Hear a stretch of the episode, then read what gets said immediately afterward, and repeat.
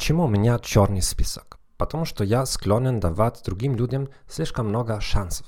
Следствием этого было то, что я тратил слишком много времени на людей, которые этого не заслуживали, и что я тратил слишком мало времени на людей, которые на самом деле этого заслуживали. Как это работает? Мой черный список представляет собой таблицу с тремя столбцами. Второе – мотив включения человека в список. Третье – показатель интенсивности того, насколько я не люблю этого человека.